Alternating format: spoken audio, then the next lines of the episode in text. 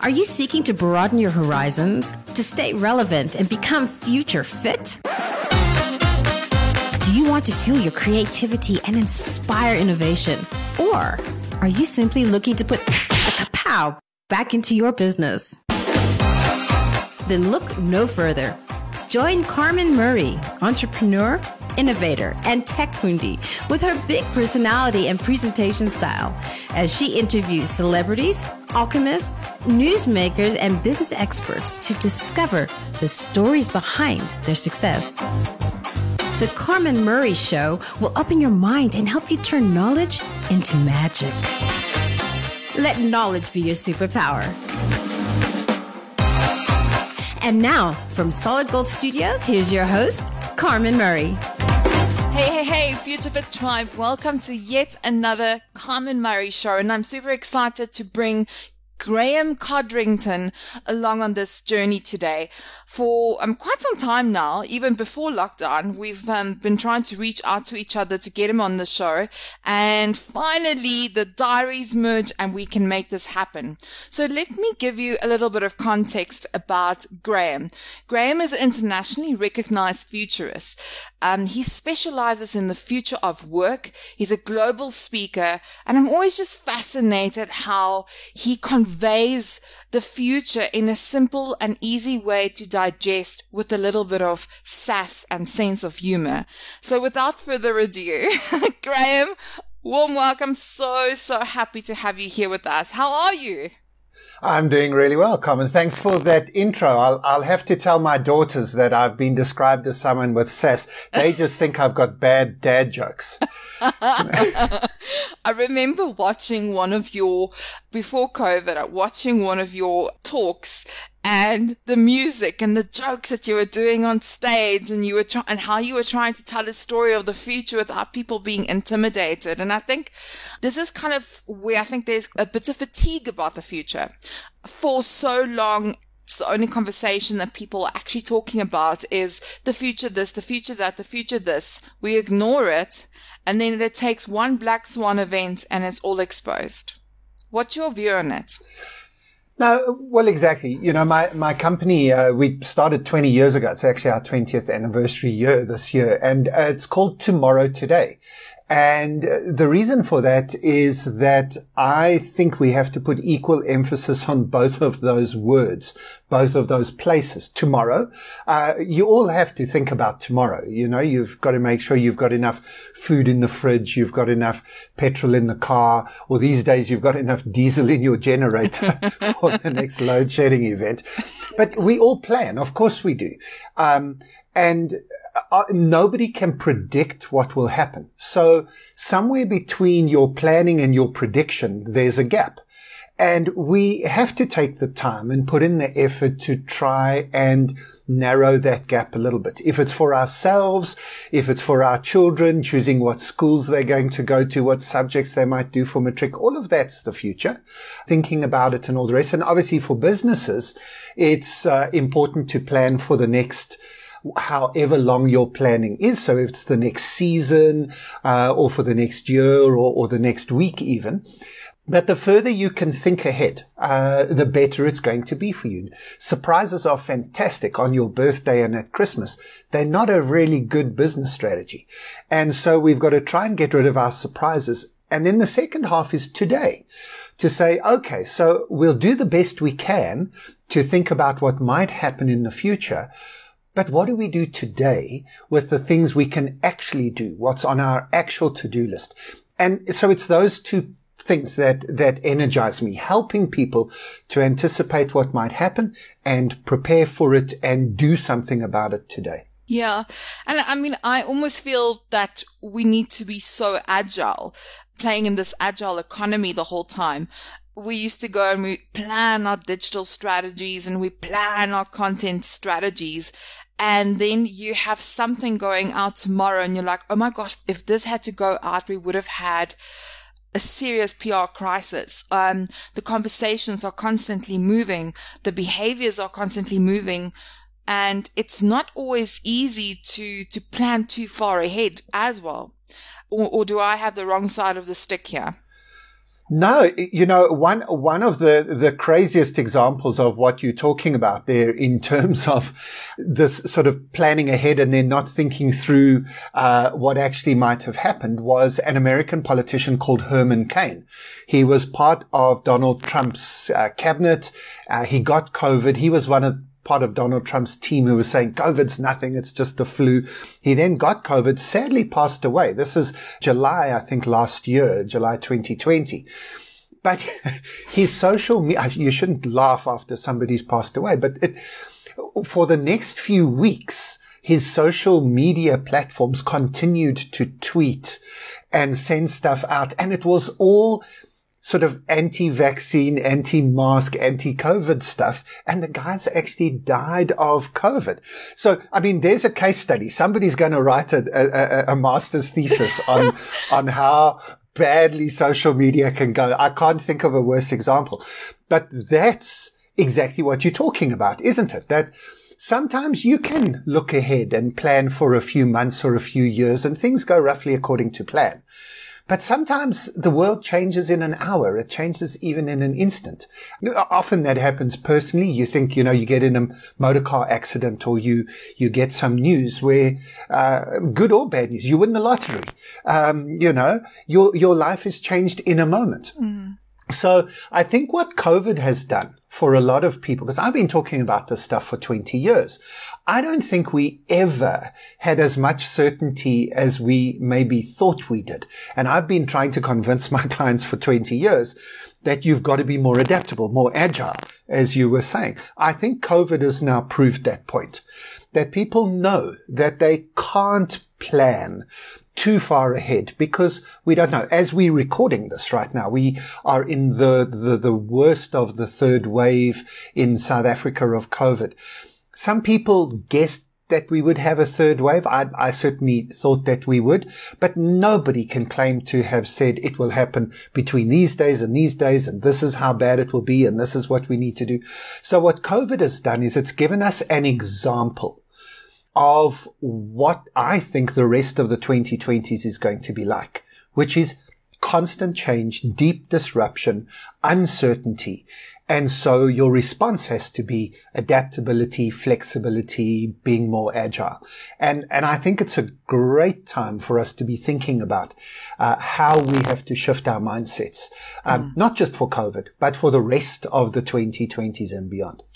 I so agree with you, and, and I couldn't agree with you more. And I think it's very difficult to, to work with with legacy mindsets, people that think that they can still get away by doing things the way they've done it 20 years ago or during the Mad Men ages and just think that that is going to work. I sometimes think that people think that consumers are stupid and it's it's not patronizing. There's there's patronizing and matronizing, so it all depends who's the CEO. But um, so um, from, from my perspective, I also think that old way of doing things where you can't react quick enough because your your systems and your red tape is not built in such a way for you to do that. And I think that was where a lot of the big global organizations were really hit hard. I know of one of the clients, a very big international company. They went and they needed about a hundred staff members, um, urgently recruited for an urgent project. And their global policy basically said that the people that they employ needs to have a good credit record. They can't work for them if they don't have a good credit record. Now, a lot of people lost their jobs during COVID. So if you took relief then you obviously have a bad credit record. One month missed payment, you have a bad credit record. And they found the most incredible um, talent, but they couldn't recruit them. So there's also. Wow. What an amazing story. Yeah. Yeah. And, and I mean, there, there's so many um, things that people are not thinking through and refuse to budge. Now we are hmm. currently sitting South Africa last last week or the week before, they announced that South Africa is sitting this first quarter um, sitting on a 43% unemployment rate, and out of that, 74.7% is the youth between 15 and 34. That gives me goosies because I don't know what that means for South Africa. And you know that's as good as an example uh, of people not thinking differently of trying to approach the future with the mindset that worked in the past. And so, for example, in South Africa, uh, we, we kind of looked at the past. We've looked at China. We've looked at India and we've said, oh, well, the, the next step for South Africa must be to build up our manufacturing industries because that's how China pulled 400 million people out of poverty in the 1980s and 1990s and 2000s. And, and so we have to protect our labor unions and we have to protect our factories and so on. And we have to protect our agricultural workers. Now, I'm not saying we shouldn't protect our factory workers and agricultural workers, but I'm saying surely we shouldn't be copying what China did 25 years ago and thinking that that will work in Africa now. Mm. Uh, what we need to be doing is, is saying, what's the economy that's emerging? And of course, it's the digital economy. Of course, it's the online cloud, artificial intelligence. Uh, and so you've got to be asking, well, what skills are young people going to need in order to be competitive in that environment? Your, your English has got to be good because that's a global marketplace. We've got a great time zone here in South Africa. We can service Asia and America from South Africa, but we, we've got to make sure we can speak English at an international quality level. That has to then influence what you do with English teachers and how you engage with spoken English in our schools. I don't see any emphasis on that uh, in our education department. Then, of course, you've got to upgrade digital skills. And I'm not just talking maths and science here, because again, I think that's out of date. Uh, I'm talking computer programming. I'm talking IT skills. I'm talking being comfortable and confident with a, with a computer. Where is that in our curriculum? Um, when I when I look at the curriculum, it's ridiculous. They're teaching these kids stuff that we were taught in the 1980s and 90s when we were still on DOS and Windows 3.1.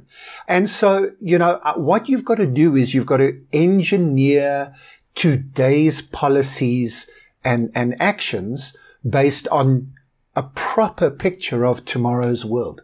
And, and I think we are we're failing our young people uh, mm. in in South Africa from an education perspective, uh, and I think there are other ways that we're letting them down as well, including not emphasizing entrepreneurship enough. Mm. We don't just need more jobs; we need more companies, we need more businesses, which yes. means we need more entrepreneurs. You know, so there's all sorts of ways in which even as a country, we've got examples of how we have got outdated thinking that's stuck in the past uh, rather than some future fit way of approaching our country's issues. I so agree with you. I think one of the, the things that's a pet peeve for me is like um, the CSIs of, of, of organization is almost like a tick box. It's like it's the end of financial year end. Let's just quickly do something slapstick and do a band aid approach for youth development. I know of youth development programs that are three years long because you need to rehabilitate people first because the, the impact of unemployment during the AIDS pandemic, a lot of the children lost their parents. They became parents when they were still children.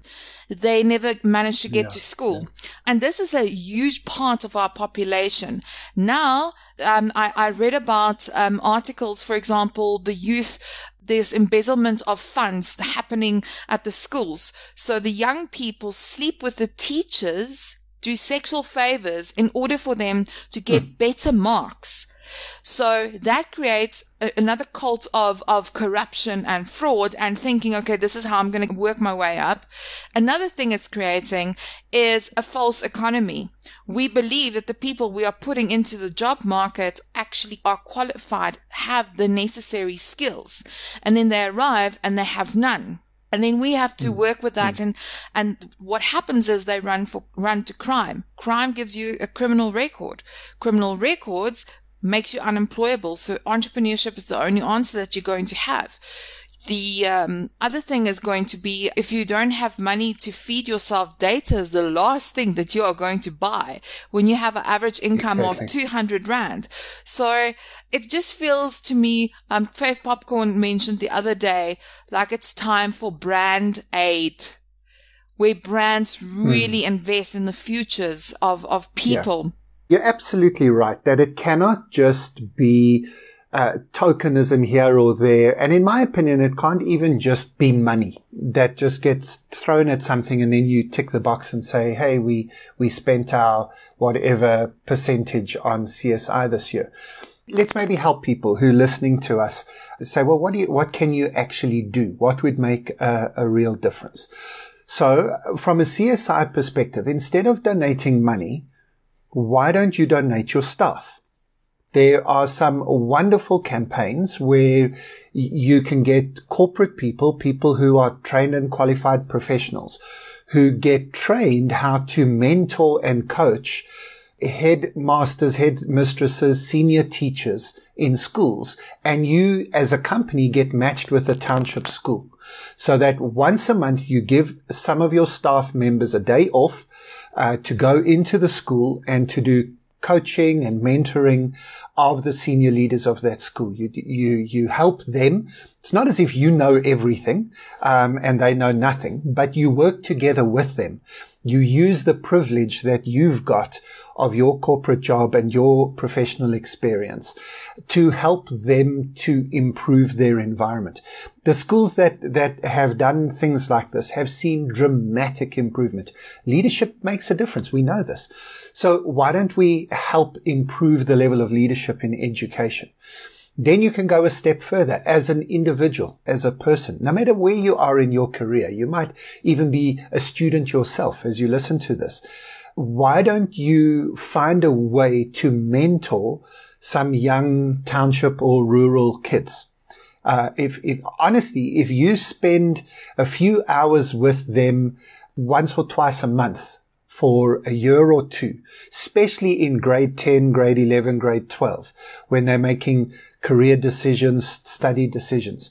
You won't believe the difference you can make in somebody's life mm. uh, by just investing in them, by just believing in them, by just walking with them uh, on on a journey. So yes. Maybe it costs you more than you're prepared to give because it's much easier to open your wallet and throw a few rands at a problem than it is to open your diary and throw a few hours at a problem. But your hours are going to be much more important to supporting and engaging uh, with education. Um, and then once I've opened that line of thinking for you, you can do all sorts of things. Like you might be able to open your company's offices to bring young people in so that they can work on their homework or their assignments or during their matric year, they can study in an environment that that's not a township shack with five other families around them and a toilet that's 200 meters down the street you know, that matric year we can, we can help matric and, and now, now you can go. Now you can start thinking, mm. uh, what can you do? But, you know, as long as we think that this is the government's problem to solve or it's somebody else's problem to solve or money will fix it, nothing's going to actually change. Yeah. Um, we all do have to get involved and it's going to be worth it, right? Because if we get it right, I mean, what an amazing country we're going to unlock. I mean, when you, when you see young people who come from underprivileged backgrounds just being given half a chance, mm. you can see what they can do. I mean, think of the youth choir that went across uh, to America and are now putting videos out every month. The Ndlovu Youth Choir. Uh, there are other, there are other youth choirs there. I've, I've got a lot of, I'm, I'm a musician and I've got a lot of musician friends. Um, and I try and support them and help them. There is so much talent. Uh, so much creative energy in this country just waiting to be unlocked. And most of the young people who might go towards crime are only doing it because if they don't, they will starve. They're not master criminals in their souls. They are just trying to live one more day on this planet. And if we help them to see a future and, and, and give them uh, a, a way to dream again, my word, we'll, we'll unlock something amazing in this country. So We've all got to get involved. We can't just wait for the government to, to do something and then moan when they don't. No, I, I do think where, where things needs to change, is maybe legislation, for example. I think policies always on the ground. I think there needs, just like we have BEE, I do think corporates need to have the same for youth. Like you have to have a certain amount or certain percentage of youth that sits um, in higher and senior positions within your organization and enforce that transformation also to happen um, internally. Um, some companies do it without mm. needing to be to be told to do it, but why do you have to be told to do it in the first place? Exactly. You, you know, sadly, there's, I, I mean, we're, we're trying to be a little bit upbeat and we're trying to be practical and get people thinking in the right way. There's another sad, there is another sad statistic I can throw in here. Three years ago, President Ramaphosa announced Yes. Yes was the Youth Empowerment Service, I think is what the S stands for. And the goal was within three years to have a million young people trained and employed. And it was actually incorporated into the BEE code. So if you employed a young person through the YES program, you did get some BEE points. So that's exactly Carmen what you were saying that they should be doing. First of all, not enough was done with it. Whoever the PR agency was behind the Yes program uh, should have been fired a long time ago because, you know, that should have been on every news program. There, there should be weekly updates because I had forgotten about it personally. And it was the three year anniversary recently and something literally popped up on my Facebook page because I was so excited about it three years ago. And um, our company uh, em- employed somebody or through the through the system. Didn't quite work out exactly as we were hoping, but we gave somebody a chance, and we, you know, we we tried to make our contribution even as a small, tiny company. But unfortunately, three years down the line, they released their three-year results. A million young people was the target. I'm not even going to ask you to guess because you, you, it'll just, you'll cry. It's 55,000 young people have been employed through the system in three years. Now, I know that half of that is COVID and, and almost nobody's been employed during COVID time. So you can sort of give them a bit of a break for COVID. But 55,000 in three years with a government program that had everything behind it, that's not good enough. And it's everybody's fault. It's government. It's the PR agency for not doing a good enough job with such a great idea. And it's also corporate South Africa that is not prepared to take a chance. Your example earlier, you know, of a global company that's got these policies that just don't make sense in the situation. And uh, if you're a company working in South Africa and you think that 78 or 75% youth unemployment doesn't turn into a civil war, in the next 10 years. Mm. You've never read even one history textbook. So even if you can't find the best candidate you were hoping for, even finding any candidate, any single young person that you take out of unemployment is, is making a, a, fraction of a percent improvement in this country. And, and if we can all do that, that includes individuals, that includes people at home, you know, how, getting your garden done, getting your car washed, whatever let us promote youth employment and do what we can uh, to encourage young people. And if I can go a step further, and maybe Carmen, we can talk a bit about entrepreneurs because I am an entrepreneur. I've always been an entrepreneur. I started making money when I was in my teen years. I, I grew up in a, in a house where my father was a school teacher and then became a church pastor. Wow. Talk about upgrading his salary. oh, wow. you know, he, he, went the other direction. And, and because of the, the, the particular religious beliefs that my, my parents held, my mother didn't work. So it wasn't as if there were two incomes. It was one small income. Now, I'm white. We lived in the suburbs. I went to what today are Model C schools. Didn't go to private schools, but the, I mean, it was as good as a, a, a private school. I got a bursary for varsity. Uh, and, but from early, early in my teenage years, I made my own money. And it's just part of who I am. It's part of where I've come from. But I was also had this wonderful, white South African safety net of friends and family members and people in our church who, if I made something, I, I, I silk screened logos onto pens and sold them to companies and they were probably rubbish quality, but the family and friends said, ah, we'll buy your pens, whatever. um, all I remember as a young teenager is feeling, I can give it a go. Nobody's looking at me and saying, oh, why are you wasting your life trying to just go get a job somewhere? Nobody ever said that to me. I, my parents did say, you have to go and get a degree so that you've got something to fall back on. And, you know, I, they were probably right. But I get a sense from a lot of my uh, speaking to younger people today, and maybe I, I don't want to generalize, and and I and I want to be careful because I am a middle-aged white man. I, I don't want to speak for people from the townships, but what I've heard from people and what I understand is that entrepreneurship is not that well supported. If, if you go and tell your parents today as a young person, no, I, I don't want to go and get a job. I want to make my own business. They'll think you've failed. They'll think that the people who try and start their own businesses, it's because you tried to get a job and there wasn't a job available. We've got to change that. We've got to normalize entrepreneurship. Mm. We've got to normalize people uh, saying, I want to start my own business. And then family and friends. You know, I don't know, Carmen, if you've, you've ever moved into a new house or bought a new house and all your friends come around with, with housewarming gifts and they, they say, you know, here's some stuff for you, some cutlery, some, you know, some crockery, some things for your new house.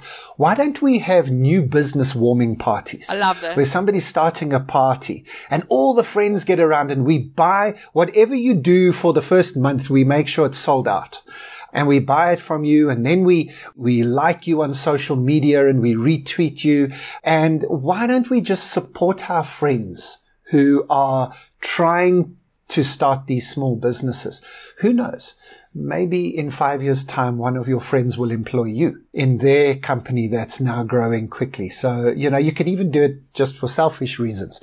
If you've got 20 friends who've all got great businesses, you've always got a job or at least options where you can speak to them. I, I love that. And I just want to go back to some of your insights. This is going to surprise you significantly. So I'm busy with my PG Dip postgraduate diploma in management practice and, um, you're doing research and we found out in a specific organization that's doing a lot of work out there, they did intense research on the participants of the youth development programs and found out like I think 40% of them chose to be unemployed because of the cultures of corporate mm. South Africa. Now, mm. and they have degrees and they're from rural areas, but they're prepared to live poorly because they don't like the way that they're being treated in these organizations. Mm. Now, when I heard that, that's just like send alarm bells out is the new generation is corporate South Africa or global corporate, you know, thinking about the impact of the toxic cultures. Um, I heard a word the other day and I've never heard of it before and I thought it was so amazing. Intellectual harmony. So intellectual mm-hmm. harmony, um, for the audience, if they don't know, is when you sit in meetings and you pretend everything is fine, where deep inside you are not happy. You're not saying what's wrong. Mm. You don't have the courage to speak up. You'd rather just comply with the rest and be in harmony, but deep inside you're unhappy and things go against your principles or your values. And I think that this is a big thing in corporates. I, I know mm. that we need to work with them, but also we need to address the elephant in the room. Absolutely. And uh, this whole conversation is all intermeshed beautifully because, uh, you know, globally around the world, a lot of the work I've been doing over the last 20 years has been around helping companies realize that one of the biggest disruptions taking place in the future of work is not new technology, artificial intelligence, automation, fourth industrial revolution. That is huge and, and that will disrupt your business. But I think even bigger than that is this younger generation whether you want to call them millennials or Gen Z or whatever uh, labels you, you prefer, or if you prefer no labels at all, that's probably even better. But today's young people come into this world of work and they look around and they say, are all of you mad? I mean, why are we doing this stuff? Simple examples. And, and again, now we can loop all the way back to the beginning of our conversation.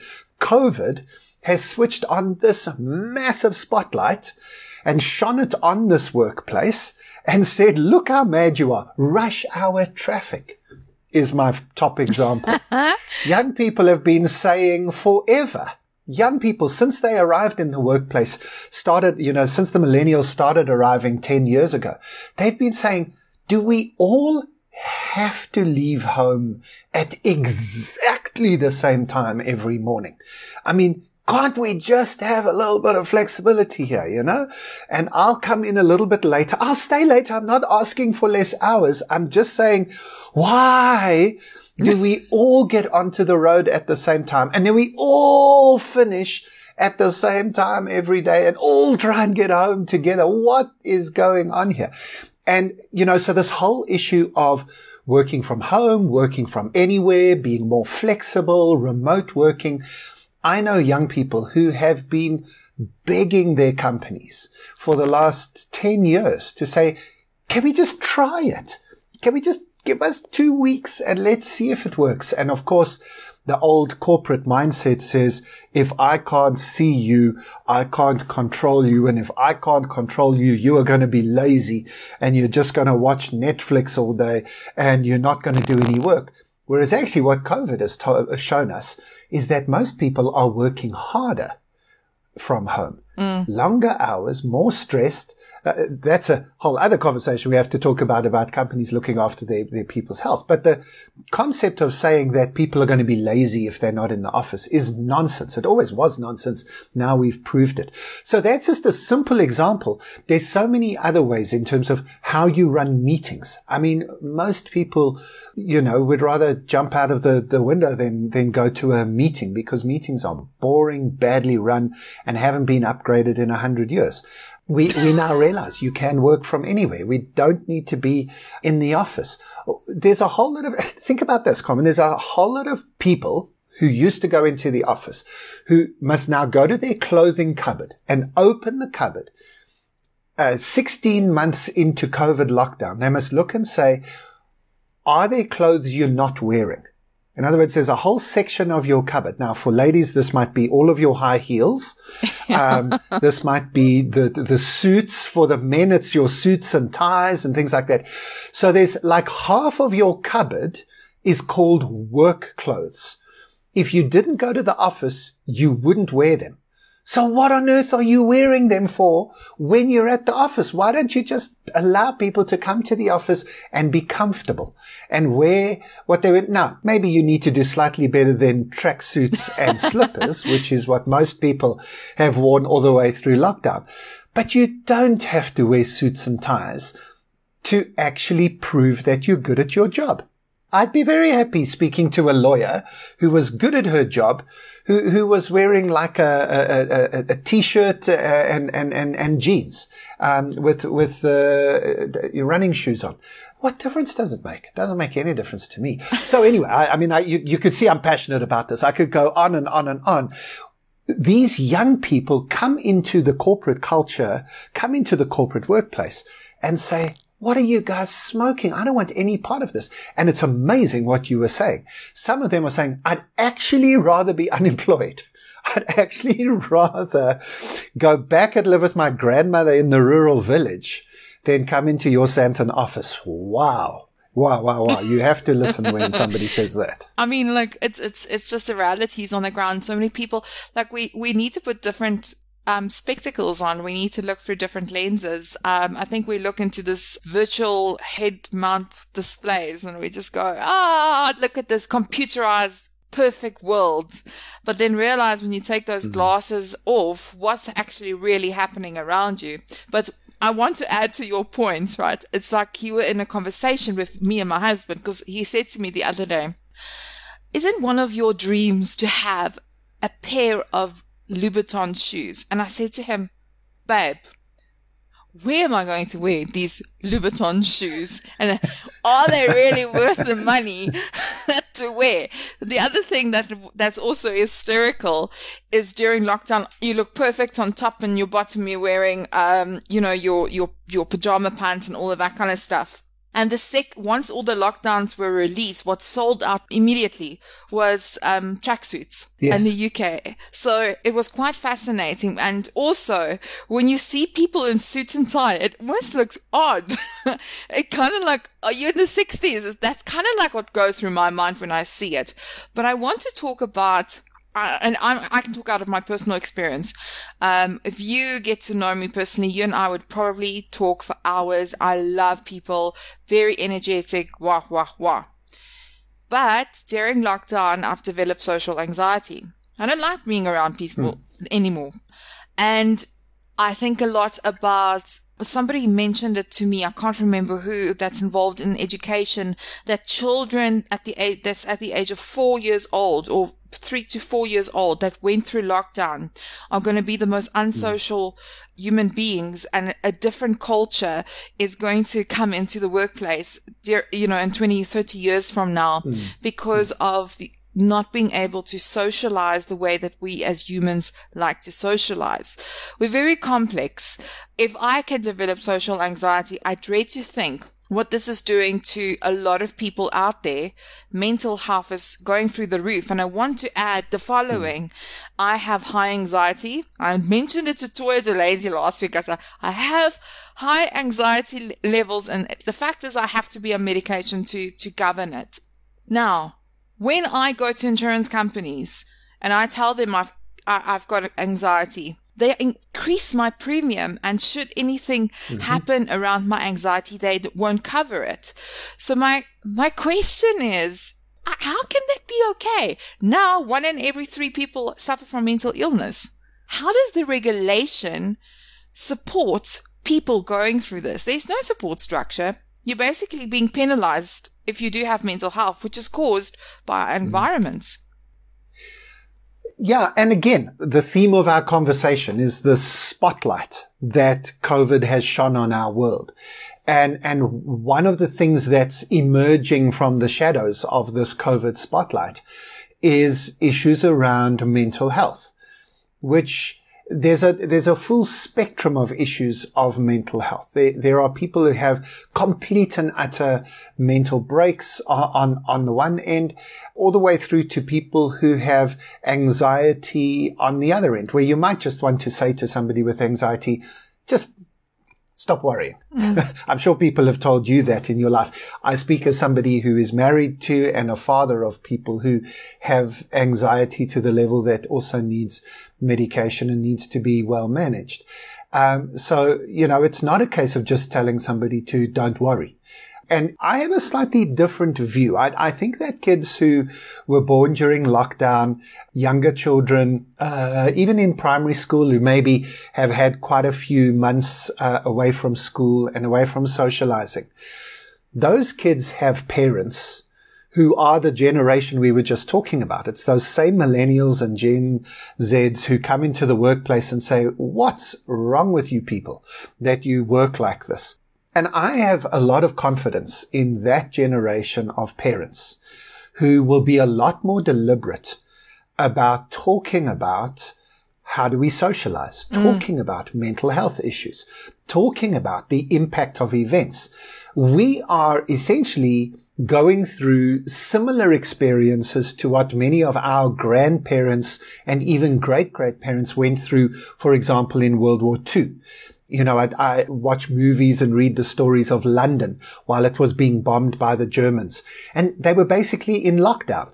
And they also basically had electricity switched off because they had to keep all of their lights off at night. They had to go down to bomb shelters all the time. The schools were closed. Uh, kids were actually just sent off to random strangers outside in the countryside you know, that, that's where the Narnia series of books always comes from. The kids are sent away to their uncle in the, who they don't know and they've got to stay in his house in the countryside. Now, that generation, our grandparents and great grandparents, they just never spoke about it. They must have had PTSD and, mm-hmm. and issues. And that's what created them as a generation. They're called the silent generation um, by the academics. They're a generation who just, you know, children should be seen and not heard and just get on with it and don't complain. And I think that today's young people and today's younger parents are different. I think we are in the process of learning new ways of being where we talk about these things, where we acknowledge our pain and our trauma and our issues, where we take the time to understand it, where we go to therapy, where we take medication and we talk about it. You, you've just talked about it yourself. Uh, my family, uh, myself, we normalize those conversations. And that gives me a lot of confidence for the future. Now, if, if our conversation today is about the future of work, well, then are we going to accelerate some of those conversations in the workplace? Mm. I think COVID will force us to.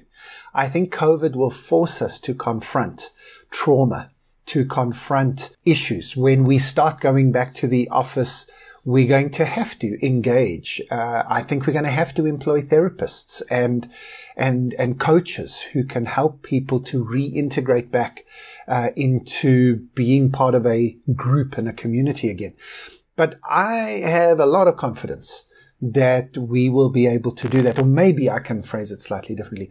I have a lot of hope that we will do that. Mm. Um, and that we'll make a better world because of it. Yeah, no, I, I totally agree with you. I think I love people so much. I'm a, I'm one of those humanity, humankind, like human beings fascinate me. And I think I'm, because I'm an empath, I get so worried when I see people going through a difficult time and, you know, not being able to reach out. That's also like traumatic. Um, so I think normalizing these conversations is so important. It's going to be very, very interesting to see in the next 10 years, what types of books are we going to see? You know, what's the topic? As you talk about the silent generation, I'm going, yeah, just last week they were talking about the queen. She, what she never complains I can't remember what, what it was. Like mm-hmm. she has this thing about never complain or talk about, about anything. And now she's forced to talk about things that she doesn't want to talk about, um, because of what's happening with the monarch at the moment in the UK. So it's sometimes like when I look at my parents, you know, there's also, and my grandparents, there's so much we don't know like I was mm. asked last week, I was asked, how much do you know of your, of your culture? And I'm like, voortrekkers. That's all I know about is voortrekkers. because it was never discussed. It was it was just like there yeah. was there, it wasn't a conversation, and this is where I love the tribes. And if you look at the traditional like your your Zulu tribes, your Xhosa tribes, all of those have these rich histories that's that's been transferred from one generation to the other, and I hmm. hope that we can rejuvenate that, not just, but in corporates as well with culture, diversity and inclusion. Exactly. And, you know, we need to do diversity work, not because we have to, not because it's BEE compliance, uh, not because we feel, well, you know, we kind of we, we have to get around to doing this. We need to do it because we realize that being in a group of people that is diverse, being in a group of people that sees the world in different ways, that have different opinions, actually makes the world a better place. Mm. And if it makes the world a better place, it'll make your company a better place. It'll make your team a better place. And so we do it because we see the value in it, because we want to, because there's, there, there's huge benefit uh, at, at, the end of it. And that's a, again, I think that's a mindset that the younger generation bring to the diversity conversation. And I'm excited to let them lead us uh, into a better future. Well, look, I, I think that this was such an incredible infused conversation of rich nuggets of, you know, the future of work, but also the realities, as you call it, the, the spotlights on COVID, but also the shadows um, behind these spotlights. In, in closing, I want to ask you two questions. What books do people need to start reading? One. And two, if there's three things that people should start changing right now in their companies, what would it be? Uh, great question. So I think in terms of what books to read, I think we've got, got to upgrade our thinking, maybe more than anything else. And the two books I would highly recommend uh, one is an old book which you should have read already, but if you haven't, you must. It's Daniel Kahneman's Thinking Fast and Slow. Um, this is a guy who won a Nobel Prize for some of the work behind uh, this book. It helps you to understand the two different parts of your brain, which is not left and right. It's fast and slow. And it's the part of your brain that's lazy, that just wants a quick answer and do something quickly and then complains if it doesn't work out. And the slow part of your brain, which is really the powerful part that you have to unlock and give permission to do the hard work of thinking. So Daniel Kahneman's Thinking Fast and Slow.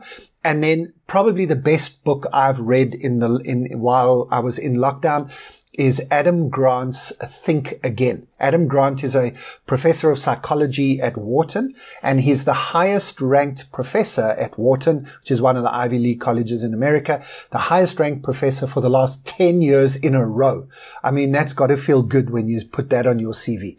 And he's now written this book about Think Again and and the very very uh, short version of the the book is that intelligent people are very good at thinking. So they can they can look at stuff and make sense of it. They can look at data and and and they can come up with conclusions.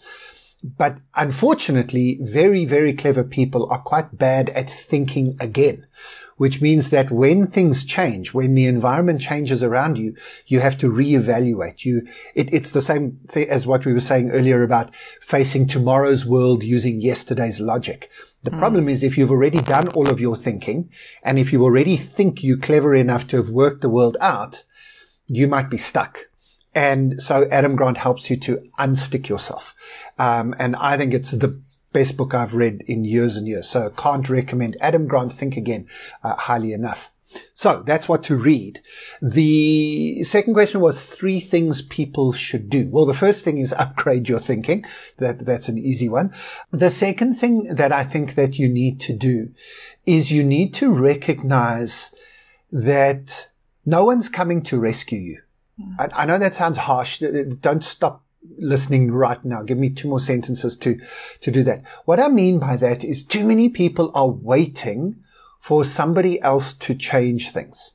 They're waiting for the government to sort themselves out. And, and so you can go to a braai and you can stand around with your friends and you can say that everything that's gone wrong in, well, pick a country, actually. It's not just South Africa. It could be America. It could be the UK. It could be France. Uh, it could be anywhere. Russia, China, India. You can tell yourself, well, it's the government, you know, the government, the government, the government. And, and you can you throw words like corruption and incompetence and all the rest. But what you essentially are saying at that point is, well, it's not me. And I know you might not have caused the problem, but are you, why are you waiting? Nobody's coming to rescue you. The government's not coming to rescue. Then you can say, well, it's my company. You know, sure, they put so much pressure on me and this COVID lockdown's been hard. My boss has been pushing me and I'm working so hard and I can hardly sleep. But now you're complaining and now you're saying it's your boss's fault because you don't know how to put your own boundaries in place because you don't know how to say no, because you're not confident enough in your own skills that you can say, I know what I need to deliver, and I'm also going to take a break today. Thank you very much. Um, again, I, I'm not giving you advice to go and chirp your boss and lose your job, but I'm, I'm saying if you're always waiting for somebody else to fix your life, you'll wait for a long time. And the third thing is don't wait until everything's okay before you be happy. Mm. Um, work out how to be happy with what you've got. Happiness is not about getting what you want. It's about wanting what you've got. And I know that that's easy for me to say as an older white guy who's got money in the bank and's got a house to live in and food to eat. And I know that there's lots of people who are in desperate situations. But actually, when I speak to some of those people, they've found a way to be fulfilled. Maybe it's because they've got a strong group of friends around them. Maybe it's because they're living with that grandmother we were talking about earlier and there's love in the house, uh, even if there isn't food. And I'm not trying to oversimplify this. I hope people have listened to our conversation and realized that we, we sense the, the enormity of the issues um, and the complexity of the situation. But too many people think that they have to wait to be happy until they've got all the stuff that they're craving for. Whereas your fulfillment will come by realizing that it was a John Lennon who said, life is what happens while you're making other plans. Mm. And so have your other plans, have your dreams, have your goals, but enjoy the journey of getting there as well. And, and that will set you up to be successful in whatever happens to you and wherever you choose for your future to be. There we go. I don't know if that's. I think a, that was so good beautiful. three points at the end. That was beautiful, and and finding happiness. Jason Goliath, um, he was talking about the happiness economy at Henley um, last year, and he said to find happiness, look down at where your feet are in this current moment and be present and mm. look for things that you can be happy about in this current moment. And I think, mm. yeah, mm. I think happiness, we all have this idea happiness is one day I'm going to be happy and then you get there, then you're not happy. Then you want to go to the next phase.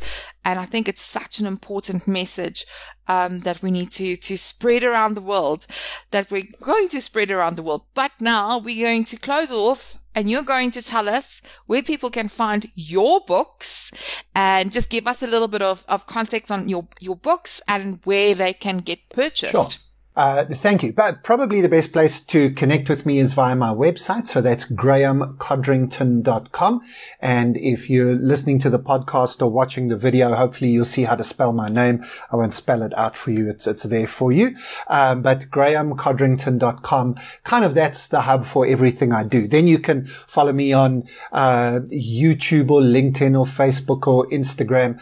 My daughters told me that 50 year old men are not allowed on TikTok so you won't find me on TikTok. But, no. Uh, I think they're right. I think they're right. I don't do TikTok, but uh, in, Instagram for for lots of corny dad jokes.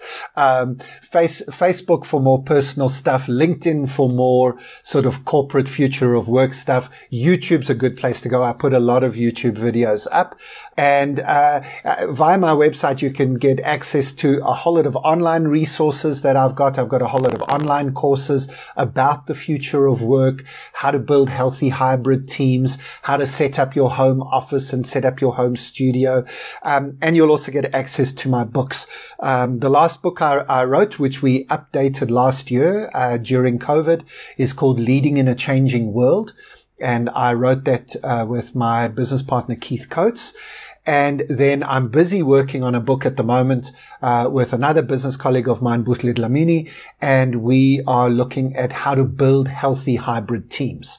And we'll be putting out a book shortly on the what you need to do when half of your team is at the office and half of your team is who knows where, you know, at, at home, at a coffee shop, um, in a car somewhere. And how, what's the world of work going to look like? When that flexibility and adaptability and agility is just normal. So we're, we're trying to help people to get ahead of that and get ready for that. We think that's the next big thing coming. So that's, that's me and how to connect with me. Awesome. Thank you so much for today and hope to touch base with you soon and maybe invite you back with another crowd and we can have a panel discussion about a more serious topic. But thank you so much for today. Bye bye now. Cheers, Carmen. Thanks. You've been listening to The Carmen Murray Show, another solid gold podcast. Please take a moment to rate and share this episode with friends and colleagues who love customer experience and marketing just as much as you do. To connect with Carmen, visit carmenmurray.com, where you will find links to her business services, future fit events, and biz community articles. Carmen Murray is CEO of Booyah Modern Marketing Services that empower businesses to deliver premium customer experiences, B2B, B2C, and B2B2C across all industries. Some of these services include research, CX strategy, persona development and customer journey mapping, CX audits, UX audits, and the connected marketer training in connected customer experiences, mobile, data management, and AI. You've been listening to another episode from the Solid Gold Podcast Studios.